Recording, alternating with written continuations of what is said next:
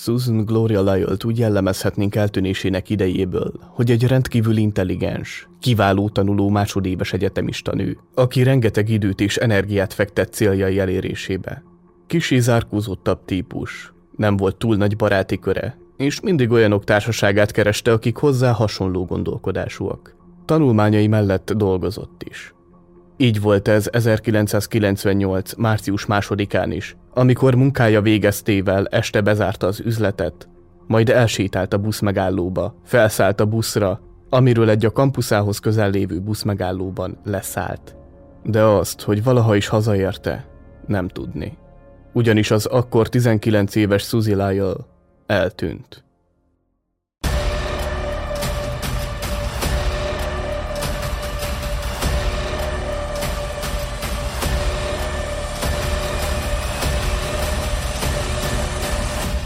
Ha szeretnél értesülni a legújabb feltöltésekről, illetve szeretnéd támogatni a csatorna működését, kérlek lájkold ezt a videót. Iratkozz fel a csatornára és értékeld a komment szekcióban, ahol a véleményeiteket, kérdéseiteket is várom a témával kapcsolatban.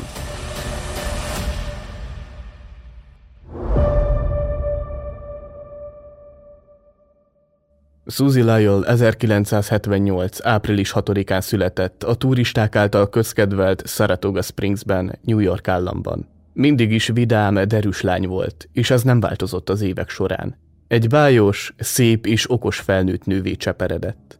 Éles eszével már egészen kiskorától kezdődően kitűnt kortársai közül, mint a tanuló volt. Az évek előre haladtával intelligenciája még inkább megmutatkozott.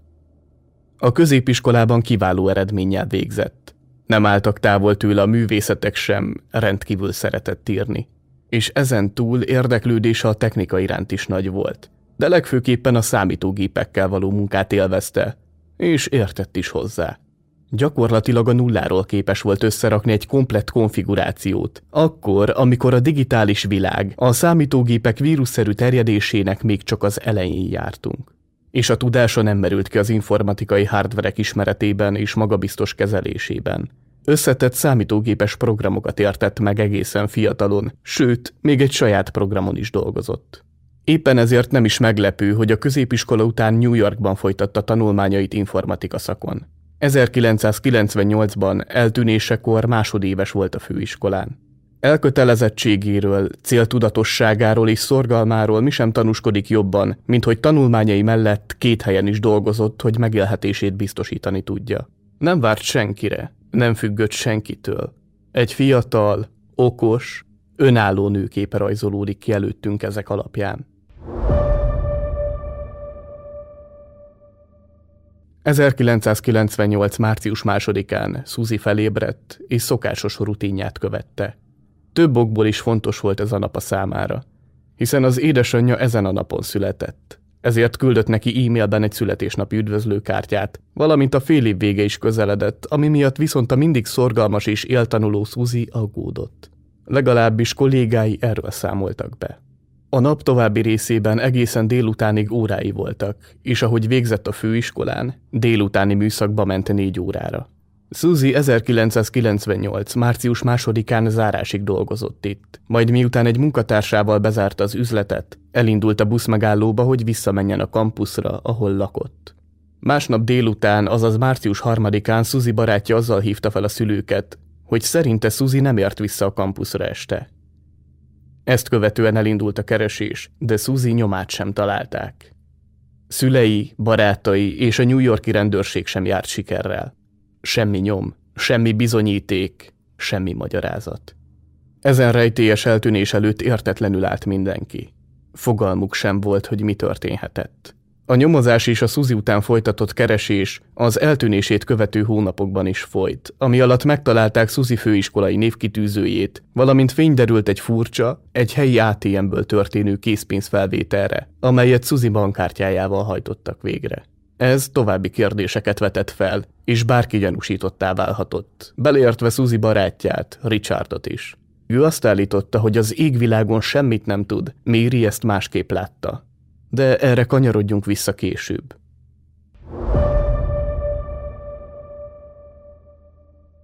Susan Lyle 1978. április 6-án született Saratoga Springsben, New York államban. Saratoga Springs New York állam északi részén található. Jól ismert a lóversenyeiről.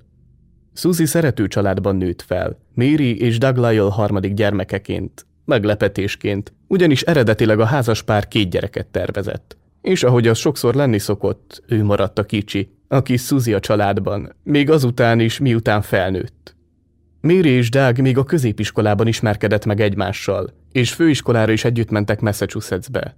1960-ban végeztek ott. Fiatalkori szerelemnek indult, randizgattak, majd végül össze is házasodtak, és később Boston Spa-ba költöztek.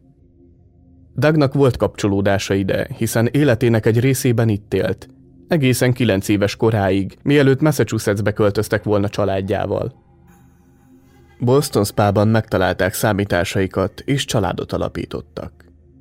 Suzy volt a család legfiatalabb tagja. Kapcsolata a nővérével, Sandyvel is nagyon jó volt, de bátyja Steven olyan volt számára, mint egy második apa. Nagyon közel álltak egymáshoz. Amikor Suzy még kicsi volt, Steven egy babaülést rakott a bicikliére, hogy magával tudja vinni biciklizni a környéken. Nagyon óvta és féltette kis hugát. Sokszor koncertekre, valamit az iskolába is elvitte, amikor Suzy már idősebb volt. Steven feladatának érezte, hogy vigyázzon rá. A fiú egyébként nagyon szégyellős volt, nem volt túl sok barátja sem, de kis húgát tartotta a legjobb barátjának. Már az eddigiekben is hangsúlyoztam, hogy Szuzit okos, szorgalmas, céltudatos nőnek ismerhette meg mindenki. Édesanyja Méri szavait idézem. Suzy intelligenciája napról napra csak nőtt. Persze még szülő nem mondaná ezt a gyerekéről. De ahogy az édesapja mondta, Suzy különbözik a többi gyerektől. Ha végig tekintünk Suzy életén, kijelenthetjük, hogy az édesanyja és az apja ez esetben nem túloztak. Valamint azt is említettem, hogy Suzy a technikai, különösen a számítástechnikai vívmányok iránti érdeklődése mellett időt szakított a művészetekre is. Írni szeretett, főként verseket. Suzy rendkívül büszkévé tette a szüleit azáltal, hogy remek eredményeket ért el, szorgalmas és céltudatos fiatal nővé cseperedett, aki megállta a helyét a világban, és jó úton haladt, hogy minden célját elérje, amit csak kitűzött maga elé. A középiskolában Suzy kisé visszahúzódó volt, bár nyitott a világra, és bárkit meghallgatott. Azonban magából mindig keveset mutatott a környezetének. Technika iránti szenvedélye miatt főként nem is lányok társaságát kereste, hanem fiúkkal barátkozott. A szociális kapcsolataiban mutatkozó nehézségeket lassan leküzdötte, de nem akárhogyan. Barátokat szerzett az interneten, és gyakori vendég volt különféle chatszobákban, még azelőtt, hogy Amerikában elterjedtek volna ezek a platformok. Így önmaga lehetett, olyanok társaságában, akik hozzá hasonlóak voltak. Ráadásul nem kellett szembenéznie a személyes találkozásokból adódó nyomással. Egyszer azzal állt elő szüleinek, hogy az egyik csetes csoport, amiben rendszeresen beszélgetett, meghívta egy számítógépes klubba, amely tagjai két hetente egyszer találkoztak személyesen. Suzy nagyon menni akart, de az anyja természetesen aggódott. Az internet 1996-ban még meglehetősen új volt a legtöbb ember számára. Suzy viszont nagyon vágyott. Ezért kompromisszumos megoldásként édesapja Doug elkísérte erre a találkozóra. Így Suzy új tapasztalatokkal gazdagodhatott, barátokat szerezhetett az interneten kívül is, ugyanakkor mindezt úgy tehette, hogy közben biztonságban volt. Ez is arra val, hogy egészséges szülő-gyermek kapcsolat volt közöttük. Mary és Doug Lyle nem tiltotta el gyermekét attól, amit szeretett, viszont megfontoltan, egészséges szülői aggodalommal voltak lányuk irányába. Így tehát Suzy apja elment vele az első találkozásra. A csoport vezetője egy fiatal férfi volt, akit Richard Condonnek hívtak. Ekkor Suzy 16, míg Richard 17 éves volt. Richardnak meglehetősen jó beszélő kéje volt, udvarias és korához képest érettebb gondolkodású volt. Richardot lenyűgözte Suzy számítógépes tudása. Nem sokkal az első találkozás után barátságot kötöttek egymással, majd bár Suzy kezdetben nem volt erre túl nyitott, idővel mégis rendezvúzni kezdtek. Tipikus tini szerelem volt, nagyon boldog pillanatokkal és természetesen összezörrenésekkel egyaránt. Suzy 1996-ban kitüntetéssel érettségizett a Boston High Schoolban. Susan először egy a családi háztól távol eső egyetemre jelentkezett, és természetesen fel is vették. Itt kezdte meg a tanulmányait. Anyja nemhogy aggódott volna, örült ennek, mert két másik gyermekére is rendkívül pozitív hatással volt, amikor elkerültek otthonról a tanulmányaik miatt. Úgy gondolta, hogy Suzinak is jót fog tenni, ha kikerül a megszokott környezetéből, új barátokra tehet szert, és fejlődhetnek a szociális készségei. Suzy másodéves korában viszont a családjához közelebb lévő Albany Egyetemre ment át, amely szintén a New Yorki állami egyetemek része. Ennek édesanyja, Méri nem igazán örült. Attól félt, hogy Suzy előremenetelében és személyiségének fejlődésében visszaesés következhet be az otthon közelsége és a hirtelen változás miatt.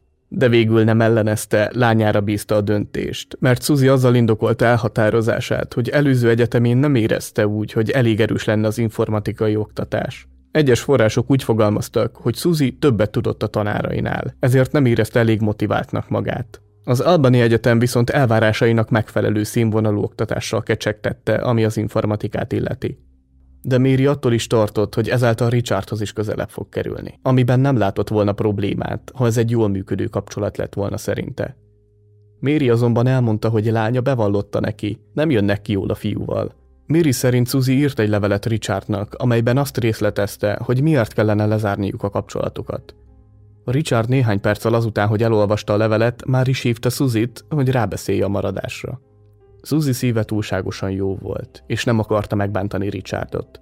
Miri úgy érezte, hogy a férfi ezt kihasználva érvényesítette akaratát Suzy fölött, gyakorlatilag az érzéseivel játszva.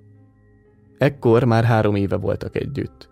És pont ezek miatt tartott attól Méri, hogy a lánya csak Richard nyomására akar a közelebb lévő egyetemen tanulni, Suzy nem látogatott túl gyakran haza. A kampuszon lakott, a tanulmányaira fókuszált, és közben két részmunkaidős állást is szerzett. Az egyiket egy a New York állam Troy városában lévő számítástechnikai cégnél, ahol számítógépek szervizelésével foglalkozott. A másikat a kampusza közelében lévő Babbage's-nél, amiről a későbbiekben még esik szó.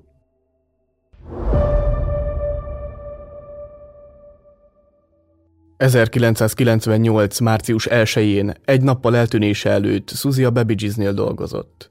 Beszélt a főnökével, és elmondta neki, hogy kicsit aggódik, hogy dolgoznia kell, mert egy fontos vizsga előtt áll, amire nem számított. Röviden beszélt vele erről, és Suzy elmondta, hogy ennek ellenére dolgozni akar, csak szerette volna tudatni vele, hogy ha feszültnek, esetleg idegesnek tűnik, akkor az emiatt van. A főnöke intézett hozzá néhány jó szót, és nyugtatni próbálta, hogy minden rendben lesz, vegyen egy mély levegőt, és vizsgázzon le, ahogyan mindig is. Másnap, március másodikán felköszöntötte e-mailben az édesanyját születésnapja alkalmából. Túlesett a fél évi vizsgán, majd a nap további részében egészen délután négy óráig órái voltak, és ahogyan végzett, délutáni műszakba ment a Babbage's-be. Suzy édesanyjától megtudtuk, hogy Suzy általában utcai ruhában ment a munkahelyére, és ott öltözött át az egyenruhájába. Így több mint valószínű, hogy az órái után rögtön oda ment. Nem kellett visszamenni a szobájába átöltözni. A Babbage's Bolt 1984-es megalapítása után 15 éven keresztül viselte ezt a nevet, majd 1999-ben GameStop néven működött tovább. A bolt fő profilja a különböző videójátékok, elektronikai cikkek, konzolok, számítástechnikai eszközök árusítása. Így ismerve Suzy érdeklődését testhez álló feladat volt, hiszen kifejezetten szerette a számítástechnikát.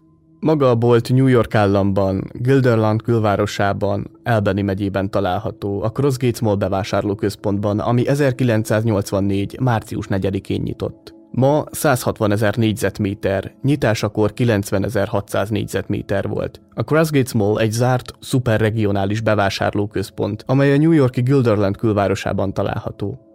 Ez a legnagyobb fedett bevásárlóközpont a fővárosi kerületben, és a harmadik legnagyobb egész New York államban. Csak viszonyításképpen a Budapesten található Ali bevásárlóközpont 46 ezer négyzetméter, az Árkád 68 ezer négyzetméter. A Babbage's-ben főnöke Garland Nelson megkérdezte tőle, hogy sikerült a vizsga. Suzy pedig csak vállat vont, valamint annyit mondott, jól. A főnök azt is hozzátette, hogy ez a viselkedés egyáltalán nem volt szokatlan Suzy-tól. Ő mindig aggódott a jegyeiért és a jó teljesítményéért. Szerinte Suzy egy nagyon okos, szorgalmas lány volt, emellett rendkívül barátságos. Aznap este az volt a dolga, hogy az árucikkeket SKU számokkal, azaz a vonalkód melletti, a termék nyilvántartását és követését segítő azonosítószámmal jelölje meg, amit Suzy meg is tett. Aznap este Suzy és egy munkatársa együtt zárták az üzletet, majd távoztak a bevásárlóközpont hátsó, a dolgozók részére fenntartott kiáraton.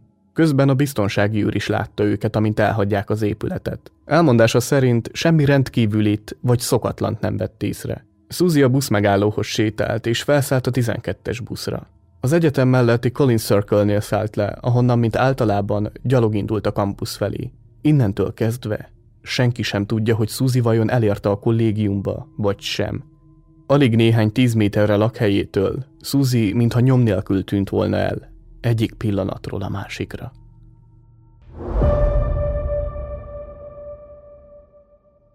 1998. március 3-án Suzy szülei furcsa telefonhívást kaptak kora reggel. Richard volt az, Suzy barátja, és azt mondta, hogy Suzy előző este nem ment vissza a kollégiumába. Richardnak és Suzynak az volt az esti rutinja, hogy amikor Suzy munka után hazaért a kollégiumba, mindig felhívta Richardot, vagy e-mailt írt neki, és online cseverésztek. De ezúttal Suzy egyiket sem tette, a férfi pedig hiába próbálta, nem tudta elérni. Suzy szülei felhívták az egyetem biztonsági szolgálatát, akik ellenőrzést végeztek Suzy szobájában. De Suzy nem volt ott. Szülei rendkívül aggódtak, mert ez a viselkedés nagyon szokatlan volt Suzy részéről. De az egyetem biztonsági szolgálatától senki sem aggódott. Azt mondták Lajoléknek, hogy a gyerekek az egyetemen állandóan ezt csinálják. Megpróbálták meggyőzni a szülőket, hogy Suzy biztosan visszajön hamarosan. De ahogy telt a nap, Suzy nem került elő. Suzinak aznap este is munkába kellett volna mennie a Babbages-be, de nem jelent meg. Amikor a főnöke tudomást szerzett arról, hogy Suzy eltűnt, azt mondta, először nem aggódott túlságosan. Azt hitte, hogy elment egy barátjával, és lerobbantak az úton, vagy valami ilyesmi. Kevesebb, mint 24 óra telt el, és nem szívesen gondolt a legrosszabbra.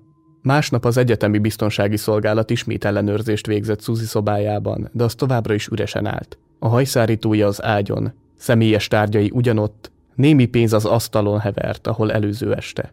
A szoba tehát érintetlen volt és azóta nem jártott Suzy, hogy két nappal ezelőtt elhagyta azt. Az egyik biztonsági ember elment Suzy egyik órájára, hogy hát ha majd ott találkozik vele.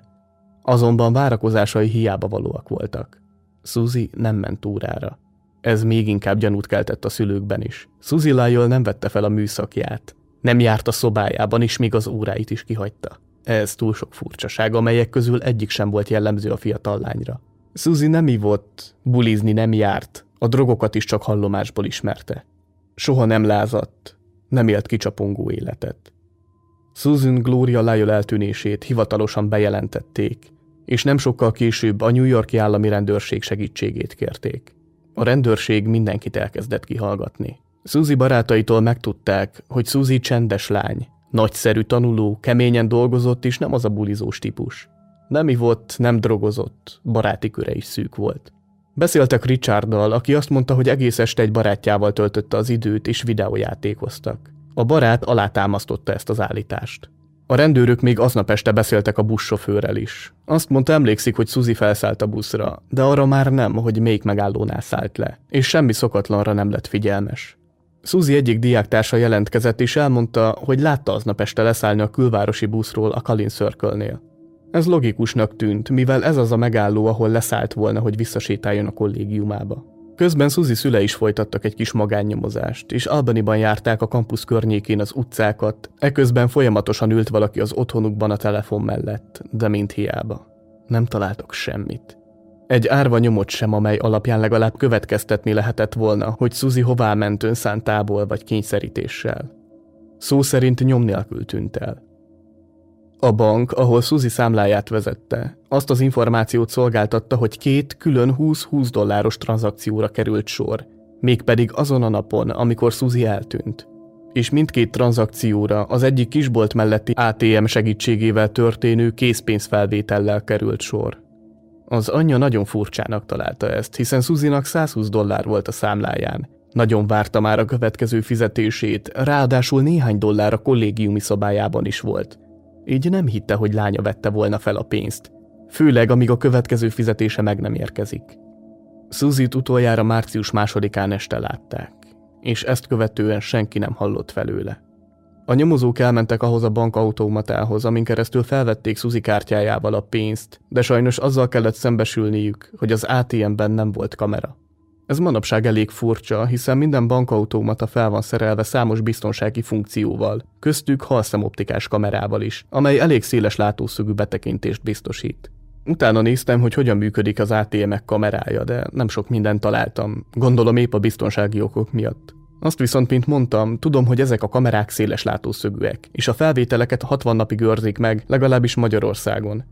Viszont abban, hogy minden esetben készül-e felvétel, nem vagyok biztos.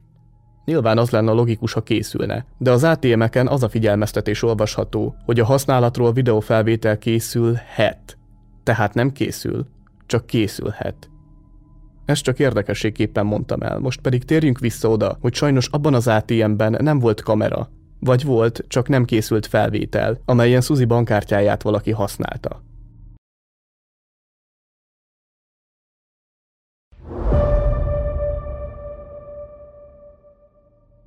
Tehát magáról a tranzakcióról nem készült felvétel, pedig milyen hasznos lett volna. De szerencsére a közeli kisboltot is biztonsági kamerák figyelték.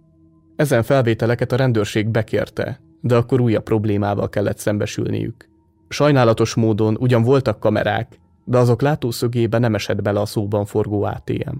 Az egyetlen dolog, amit a nyomozók láttak a felvételen, az egy Nike sapkás férfi, akinek a videófelvétel rossz minősége miatt alig tudták kivenni az arcát. Ráadásul abban sem lettek biztosak, hogy egyáltalán a szóban forgó ATM-nél volt-e, ugyanis az nem látszott. Keresték a férfit. Hiába. De nem csak ő volt az egyetlen gyanúsított. Körülbelül két hónappal azután, hogy Suzy eltűnt, névkitűzőjét a Kalin Circle busz megálló közelében találták meg. Azt, hogy miért csak ekkor, megmagyarázza a hó, ami a környéket borította. Sok feltételezés született ezzel a nyommal kapcsolatban is. Egyesek úgy vélik, hogy Suzy eltűnése napján nem is viselte a kitűzőt, míg mások arra következtettek, hogy biztosan dulakodás folyt Suzy és még valaki vagy valakik között, és eközben veszítette el. 2005-ben egy John Reagan nevű férfit letartóztattak, mert megpróbált elrabolni egy középiskolást, aki ugyanabba az egyetemtől nem messze lévő középiskolába járt, amelybe Suzy. A nyomozás kitért a két eset közötti esetleges összefüggésre is, azonban sohasem találtak arra vonatkozó bizonyítékot, hogy a két esetnek valóban közelett volna egymáshoz. Szóba került Israel Keys, mint lehetséges elkövető. Israel Keys amerikai sorozatgyilkos, bankrabló, betörő, gyújtogató, emberrabló, nem erőszaktevő és nekrofil volt. Legalább három személy életének kioltásáért felelős. Azonban a tárgyalására várva a saját életét is eldobta. Hátrahagyott azonban egy levelet és egy 11 emberi koponyát ábrázoló rajzot. Így a rendőrség feltételezte, hogy áldozatainak száma is ennyi lehet. De miért merült fel a neve Suzy eltűnésének ügyében? Azért, mert Israel Keys a New York állambeli Constable-ben élt 1998-ban egy kis elszigetelt házban, amelyet megvásárolt. A New York állambeli Constable körülbelül három órás útra van Albany-től északra, és 1998-ban a Crossgates bevásárlóközpontban egy szemtanú látta őt. Egy nő a bevásárlóközpontból emlékezett rá, hogy odament hozzá egy férfi, akit később kízként azonosított. Rögtön rossz érzés fogta el, ami csak fokozódott, amikor Keys arról érdeklődött, hány éves. A nőt ettől nagyon rossz érzés kerítette hatalmába, ezért azt mondta neki, hogy hagyja őt békén. Keys pedig így is tett. Szerencsére. Viszont ez azt jelenti, hogy Keys is a Crossgate Mallban volt, amikor Suzy is. De ugorjunk vissza a furcsa készpénzfelvételhez. Tehát Suzy eltűnése után furcsa pénzmozgást figyeltek meg a számláján. Egy helyi ATM-ből 20 dollárt vettek fel Suzy bankkártyájával. Mint ahogy mindenki tudja, ehhez ismerni kell a kártyához tartozó biztonsági kódot, azaz a PINT. Ezt Susan kívül még egy valaki tudta. A barátja Richard. Bár ő állította, hogy semmit sem tud Suzy eltűnéséről, Suzy édesanyja Méri nem egy boldog és kiegyensúlyozott szerelemképét festette le lánya és a férfi kapcsolatáról. Elmondása szerint Richard folyamatosan kontroll alatt akarta tartani Suzit, mégpedig azért, mert rendkívül féltékeny volt.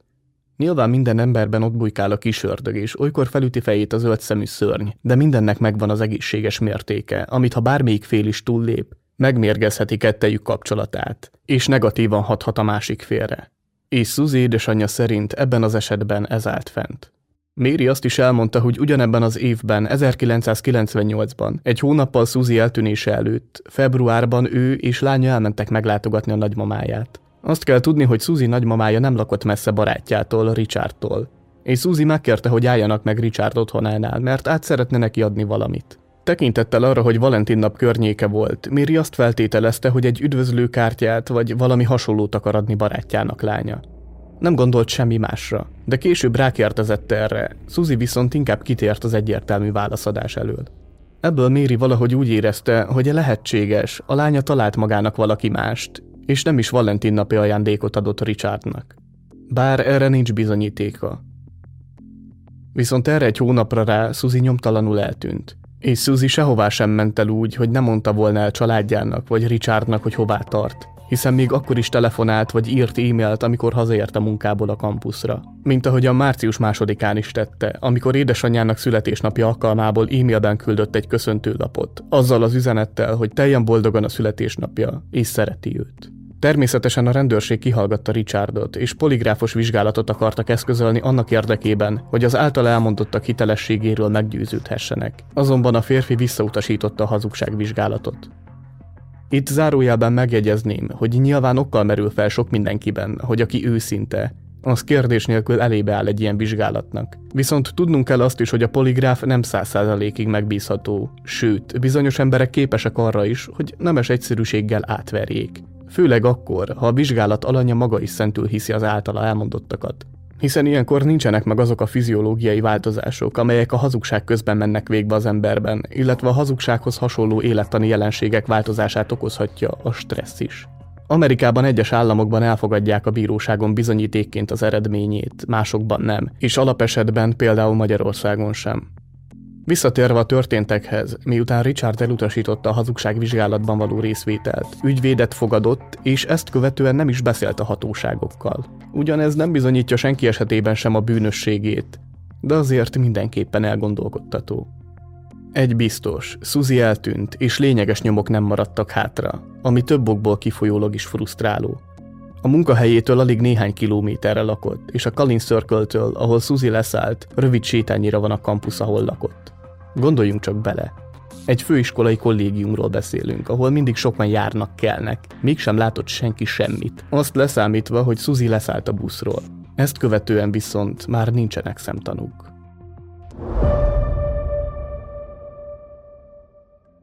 Miután lányuk eltűnt, a Lyle házas pár rengeteg időt és energiát áldozott arra a küzdelemre, hogy ne csak 17 éves koráig kezeljenek valakit fiatalkorúnak, aki eltűnt, hanem 21 éves koráig. Ezt a törvénymódosítást végre is hajtották, és 2003. április 3-án hatályba lépett. Ezzel több lehetőség került a hatóságok kezébe az eltűnt fiatal személyek felkutatására. Ez hatalmas eredmény, de ezen kívül még egy civil szervezetet, a Center of Hope-ot is megalapították, amely szintén az eltűnt személyek felkutatását hivatott segíteni, valamint a családok támogatását. A rejtély, ami a mai napig megoldatlan. Függetlenül attól, hogy Suzy önszántából távozott, vagy valaki elvitte, el kellett hagyni a területet. A környék, ahol utoljára látták, túl forgalmas ahhoz, hogy elrejtőzzön, elrejtsék, és aztán ne találják meg soha. Talán önként ült be valaki autójába, valaki mellé, akit ismert. Méri azon is gondolkodott, hogy lánya talán megismert egy másik férfit az egyetemen, de ha így is volt, akkor kit? Vagy valaki olyannal találkozott eltűnésekor, akit az interneten ismert meg? Elrabolhatták, és attól függetlenül, hogy a kampusz környéke forgalmas. Nem messze onnan számos vidéki kis hely van, alig egy órányi autóútra onnan, arról nem is beszélve, hogy a Hudson folyó is átszeli Albanit. És mik voltak azok a furcsa pénzfelvételek Suzy számlájáról? Ő volt, vagy valaki kényszerítette. A pinkódot csak Suzy és barátja, Richard ismerte. Persze nem zárható ki, hogy valaki erőszakkal rávette, hogy elárulja neki. Vagy teljesen más a helyzet is. Suzy úgy döntött, maga mögött hagyja a családját, az addig felépített életét. Sútba dob mindent, és csak azért, hogy az egyre mérgezőbbé váló kapcsolatából megszabaduljon, elszökött és új életet kezdett valahol. Ez utóbbit Suzy személyiségétől idegennek tartom, mert ha másnál nem is, a szüleinél biztosan jelentkezett volna az elmúlt 24 év alatt. Suzy édesapja 2015-ben hunyt el, úgy, hogy sosem tudta meg, mi történt a lányával. Remélem egyszer fény derül az igazságra, és Suzy édesanyja, barátai, szerettei megkapják azokat a válaszokat, amelyek hiánya csak fokozza a Suzy eltűnése miatt egyébként is elképzelhetetlen fájdalmas ürességet. Ahogy beszéltem róla, Suzy szenvedélye az írás volt. Suzy apja azt mondta lánya versírás iránti szerelméről. Azt hiszem, ez egy terápia volt számára, amelynek köszönhetően megküzdött a szociális kapcsolataiban napról napra jelenlévő nehézségekkel. Az édesanyja pedig gyakran mesélt egy történetet. Amikor az zuhany vizesen, sampontól habos hajjal Suzy kirohant a fürdőszobából, maga köré csavarva egy törölközőt, és amikor az édesanyja rákérdezett, hogy mégis mit csinál, Azt válaszolta, hogy eszébe jutott egy vers, amit azonnal le kell jegyeznie, mielőtt elfelejteni. Találtam néhány verset, amit Suzy írt. Mielőtt azonban felolvasnám, szeretném Suzy külső jegyeit leírni. Susan Lyle körülbelül 160 cm magas, 77 kg súlyú, fehérbőrű nő. 1998-ban eltűnésekor 19 éves volt, ma pedig 44. Haja világos barna volt, szemei kékek, utoljára bokáig érő fekete kabátot, fekete blúzt és farmert viselt. Suzy rövidlátó, de néha szemüveget is hordott, bár többnyire kontaktlencsét viselt. Különböző platformokon azt kérik, hogy aki bármilyen információval rendelkezik Suzy Lyerről, lépjen kapcsolatba a New York állami rendőrséggel. Most pedig Suzy egyik verse következik, amit megpróbáltam magyarra fordítani, bár meg sem közelíti az eredetét. Suzy valóban tehetséges volt az írás terén is. És azért ezt a verset választottam, mert a világot úgy látta, ahogy volt. Reálisan. És úgy hiszem ez a vers ma is aktuális.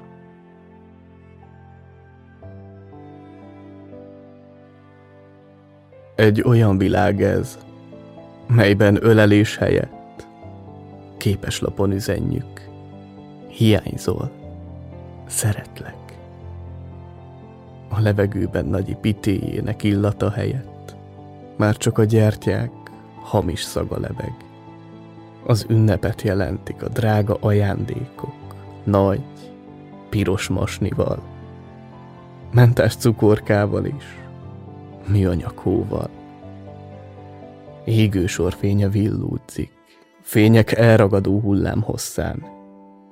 Szúrós, zöld fenyő helyett, hol máshol, mint a gyári karácsonyfán. Mi a fenét jelent ez az egész? Már rég nem azt, mint rég.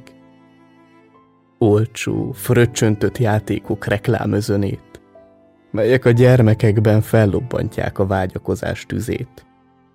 S a zsúfolt plázában sem az öreg Mikulás ül már. Van helyette húsz éves siheder, arcán műanyag szakállal.